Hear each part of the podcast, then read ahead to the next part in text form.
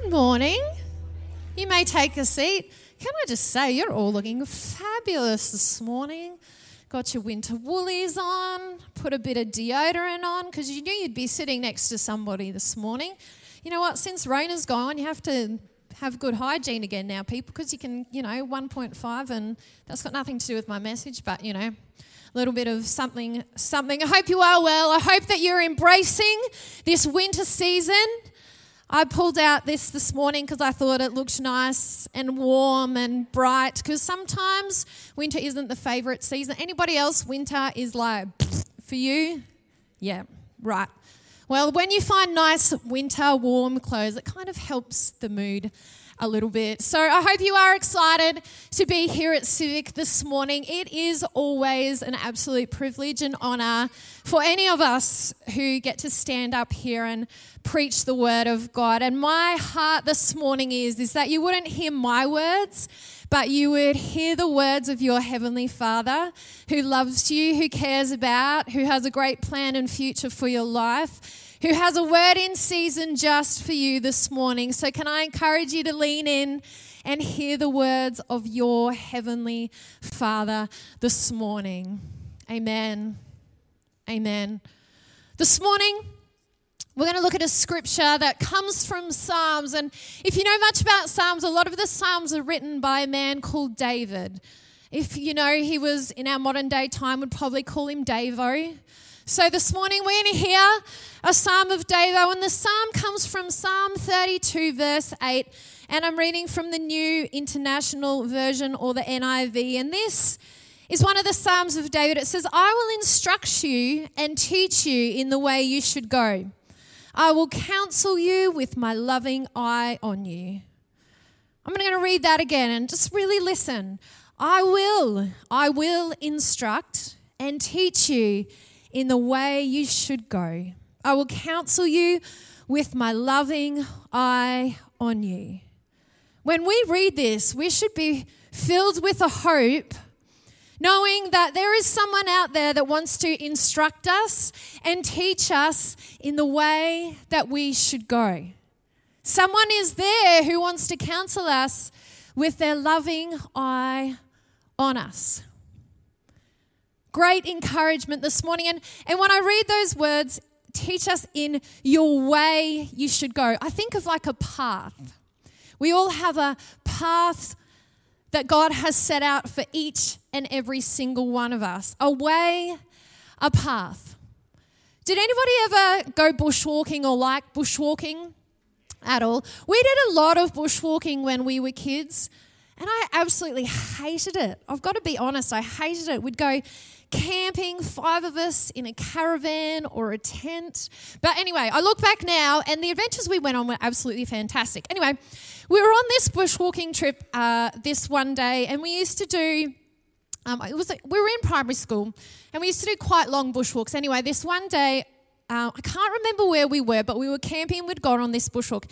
Anyway, it was one of those ones that you wind up the side of a mountain Anyway, we'd been probably walking for about an hour. And all of a sudden, we noticed that there was like this tree that had fallen over the path.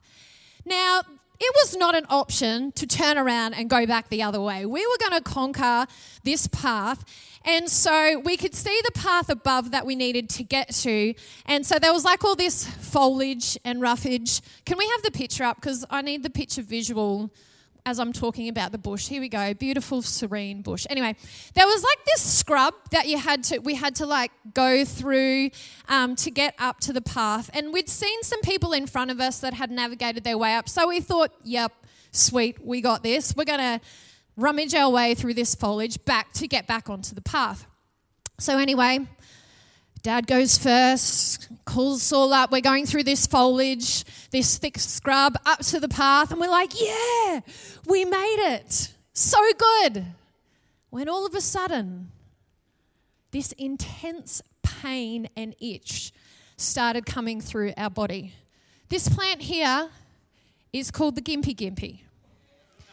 And if you have ever encountered the Gympie Gympie before, you will know what I'm talking about. And so you don't think I'm over exaggerating, let me tell you what it actually says defined the Gympie Gympie bush as. It is notorious, I'm not making this up. It is notorious for its extremely painful sting, which may leave victims suffering for weeks or even months. Researchers at the University of Queensland recently discovered that the plant produces a neurotoxin similar to that of a spider or cone snail. Isn't this exciting? It is reputed to be the most venomous plant in Australia, if not the world. After contact with the plant, the victim will feel an immediate severe burning and stinging at the site of contact, which then intensifies further over the next 20 to 30 minutes and will last from hours to several days before subsiding. During this time, the victim may get little sleep due to the intensity of the pain. So here we are all of a sudden, this intense pain on that bare skin that we've been walking, and we hurried the rest of that track to get back to camp. And we got back there. We had no idea what was going on. But then we could hear noise from other campsites of people who were also in this intense pain, only to find out this stinking, gympie, gympie bush had stung us all on this bushwalk. It had taken us off the path that we should have been following, and we found ourselves stinging. Can I say, for the rest of that time that we were away, our saying was just stay on the path. Just stay on the path. And my message this morning is called Stay the Path. Stay the Path. This uh, psalm that we looked at before was written by a man called David. And if you do some research, scholars aren't entirely sure whether they're saying David is saying to us to follow him in the way we should go, or if he's referring to God to follow God in the way we should go. But if you look at it, it doesn't really matter which way we look, whether it is God speaking or whether it is David speaking.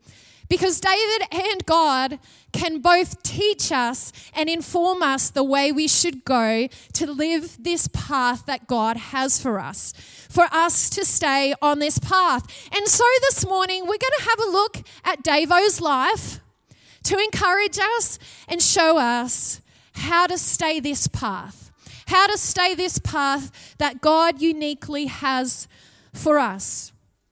Are you ready? When we look at David's life, and I'll give you a snapshot of his life in a minute, but in David's life, you'll see it in Psalms and you can read about it in 1 Samuel and 2 Samuel. David's life is filled with much pain, much sorrow, much joy, much highlight. It's like the roller coaster, much like our lives, right? And so the first thing that we've got to remember when staying the path, looking at David, is the path isn't always easy or clear. The path isn't always easy, clear. Sometimes it can be rocky. I remember a couple of, um, I think it was last year, I was going on a walk with some friends and we thought we'd find a new path that was on a map. I don't think anyone had walked the path for months, probably years. The grass was overgrown, it was rocky. We had to go down these embankments, we had to jump fences. We had to do the, the path was not clear at all. We even had to get through a creek bed. That was interesting. But when we look at David's life, there was ups and downs. I'm going to give you a snapshot of David's life. When David was a kid, he got to hang out with the sheep. He got to look after them in the, field, in the field, and he got to write really cool songs to God. And that's what many of the Psalms are, is actually his songs of praise to God. Then, at the age of 15, while he was hanging out with his sheep, this random man called Samuel and his dad rock up and say, Hey, you're the chosen one. You're going to be king. Not all your good looking brothers, they're not called, but you are. And then he went back to looking after his sheep. Then the king called Saul heard of his amazing music and so asked him to come and join him in his house, bit of a highlight. And then one day, while he was out on his Uber Eats trip to his brothers out on the battlefield, he saw that they were all, uh, you know, worried and upset. So he got out a little slingshot and a rock and killed a giant, you know, just another day of work for him. And then this guy Saul, the king, starts getting threatened by him because he's so encouraged in God and, sees he's a powerful guy that he actually decides he wants to kill him. So David then has to run away. He has to go into hiding and he, and he becomes like a, a, a, a, a Robin Hood kind of guy. He's, he becomes an outlaw essentially. And then as times change, Saul goes and he becomes king. And then he has an, uh, uh, he becomes an adulterer and then he becomes a murderer and then he's a warrior and then he's an empire builder and is all it's all part of his life this ups and downs of life. So, and there's four d's this morning that i want to look at that really go with that this path isn't easy or clear and i think that's disappointments distractions detours and doubts disappointments distractions doubts and detours. And the truth is, sometimes we don't even realize we've wandered off the path. We get distracted, or the disappointment or the doubt takes us off the path that God has for us. Disappointments, when things don't seem to go the way that we expected them to. I'm sure that when David was 15 years old and Samuel anoints him, he never thought the journey to become king would be such a rocky one. He never thought a man would want to kill him, so he would have to run away and, and be an outlaw. But, church, for us today, we have disappointments. We have things in our life that come our way that are unexpected, that we don't plan. The disappointments, the distractions. We have so many distractions today. So many things of the world vying for our attention, wanting us to go their way, see their things. And I think this is one of the, the biggest ones that we don't even realize that we've gone off the path. We slowly start to move away because of these distractions. Maybe it's doubts. Maybe when the disappointments come or or something else happens, we have those doubts and we question God, do you even love me? God, do you even care about me? God, really? Is salvation like, really, God? When all this stuff is going on in the world, when the cares of the world take us in and we, and we get those doubts, can I tell you, church, life was never meant to be easy, or we never were promised that it would be easy. God says in His words, You will have trials of many kinds, but we can take hope and joy because He is with us, guiding us with His loving eye upon us. But we've got to be able to admit and be okay with there's going to be disappointments. There's going to be distractions, there's going to be detours, there's going to be doubts. I find probably one of the biggest ones for me is I just can so easily get distracted. Get distracted by the cares. Oh, shivers. Nearly fell over. That would have been fun for you all. Any nurses or doctors here to help strap my ankle? that was a distraction, wasn't it? There we go. There's an illustration for you. Maybe I shouldn't walk around as much. um, and now I've totally forgot. Oh, yes. I was going to tell you one of my weaknesses. I just get so distracted by the things of the world, what's going on in society, what's going on even in someone else's life. Social media, we can get so caught up in everything that's going on, and we don't realize until something happens, we're like, oh, hang on. God, am I still going the way that you would desire me to? And God is so loving and He's so kind. And He's never there going, Come on. He's not an angry God. He is a just God and He is a good God. And He always is there lovingly bringing us back. And David, I believe, shows us how we can stay this path, how we can learn, how we can teach. And it's being people after God's heart. It's as simple as that. If we don't want to be distracted or disappointed or let the detours take us off the path, we have to be people who hunger and search after God's heart. And in scripture, twice it reads that David was a man after God's heart. This is what Samuel actually declared over his life when he first uh, anointed him at 15.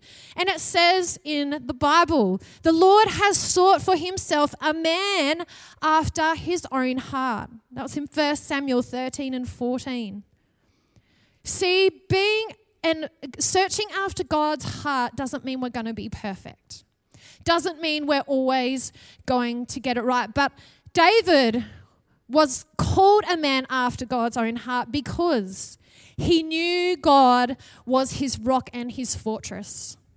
He knew he could have courage in God in the battles. Why was he a man after God's heart? Because he knew God was his shepherd. He knew God cared for him. He knew when he's out there with the sheep, no one else around but the sky, he knew God was with him. How else the Lord was his light and his salvation. He knew that God would never leave him or forsake him, no matter what was happening in his life, whether he was fleeing for his life, whether he was in the king's castle, it doesn't matter. He knew that he was his light and his salvation. God David wasn't a man after God's heart because of his qualifications. David was still a sinner just like you and me. He made mistakes. But what qualifies him as a man after God's heart was where he ran to. He didn't run away from God, but he went humbly back to God with a repentant heart and spirit, saying, God, I know that wasn't the best in my life, but I know you still love me. I know you still care for me. And, church, that's what we need to do. We don't need to lean out and run the other way, but we need to run to the arms of our Savior. Run to the arms of a Savior who loves and cares about each of us so, so much. He is an all loving, all knowing God. And He wants to teach us and guide us and not fall back and, and fall back to our own desires, our own distractions. How do we do this? How do we know his heart of this all loving God? I believe David showed us in the beginning of his life. He consumed himself with God. He consumed himself with God, church. Consume. Do you understand what the word consume means? If you've ever seen a fire, an all consuming fire, it is everything. Everything, which means spending time with Him, getting to know His character, getting to know how He thinks about you what He dreams for you, what He understands about you, how uniquely He has made you. Consuming. But it should never be under compulsion. It never should be because we have to, because it should be because we know that there is a God who loves us and cares about us. But how are we going to get to know that? How are we going to get to know His heart? Unless we spend time with Him. Because we easily get distracted, we easily get disappointed, we easily find the detours. Where God says, Would you just come? Would you just come open before me with all the disappointments, with all the distractions, from all the heartbreak, from all the hurt, and get to know me? That no matter what goes on, He is there. Can I have the team, please? I'm not sure this morning where you are on this path and journey that God has for your life. Maybe you've even been distracted by someone else's path. And you look and, you know, we have the green, the grass is always greener on the other side. Maybe you're looking at somebody else's path and thinking, why can't I be on their path? Because God has a unique path for you. And He wants to teach you and guide you with His loving eye on you the way that you should go. Maybe you're here this morning and you've only just started on this incredible journey with God. And you're learning His love for you and His care for you and His concern for you. And that is awesome. Maybe this morning you've just been reminded that, hang on, what path am I actually on? Am I on a path after God's own heart, or have I started to maybe be distracted by what I think I should be doing? Maybe you've been disappointed. Maybe there's just a heavy weight on your heart this morning in disappointment. Can I tell you? God is still with you, God is still guiding you. Even though that path might look dark, He's still there with you. He's guiding every step of that path for you. He says to you this morning, Don't fear, don't worry, for I'm still with you on the path, even when it looks dark, even when it looks scary, even when there's fear. He's still there, guiding and teaching and loving. This morning, wherever we are on the journey of life, staying the path, we can take hope in God. And I want to leave us with this incredible verse from Isaiah 43 2. When you pass through the waters, I will be with you. And when you pass through the rivers, they will not sweep you. When you walk through the fire, you will not be burned the flames will not set you ablaze. When you pass through the waters, I will be with you. When you pass through the rivers, they will not sweep over you. When you walk through the fire, you will not be burned. The flames will not set you ablaze. Take heart this morning, church. Lean into the Father this morning. It doesn't matter where our path takes us through the waters, through the rivers, through the fire. He is with us, He is guiding us. But let's have hearts that are running after Him. Let's be determined to be people of praise. I love what Jen was saying this morning about using our words of praise to declare things over our situations, over our lives. The power of praise, church. Never let us never get so comfortable with, oh yeah, it's God. There's power in the name of Jesus. There is power in the name of Jesus. Do you believe it this morning? Or is the name of Jesus just another thing that we hear? There is power in the name of Jesus. There's power in coming before God humbly and broken. He meets us right where we are at. Let's stand this morning and pray as we close. Father, we just thank you this morning that we can come and just ultimately spend time with you. Put time aside to come and gather with the family here at Civic God and lean into what you would have to say. Ultimately, God, that's why we're here, God. But God, this morning, I pray that you will just again remind us that you do have an incredible plan and purpose for each of our lives, God. And we're so thankful for that. But God, this morning, remind us, remind us what it is, God, to set our eyes on the path before that you would have for us, God. That we would not be distracted, God that we wouldn't let the disappointment and the hurts and the fears make us run away from you, God, but run further to you on that path, God, God, that we wouldn't let the detours take us away, God, from your awesome, awesome plan, God.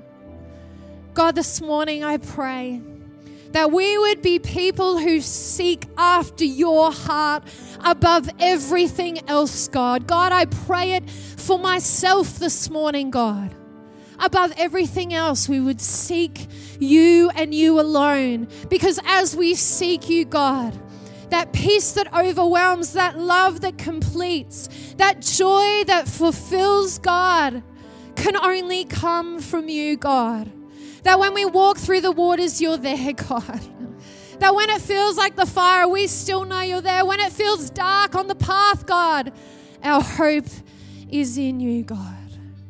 Thank you for your hope filled words this morning, God. That we will leave here this morning feeling encouraged by you, Father.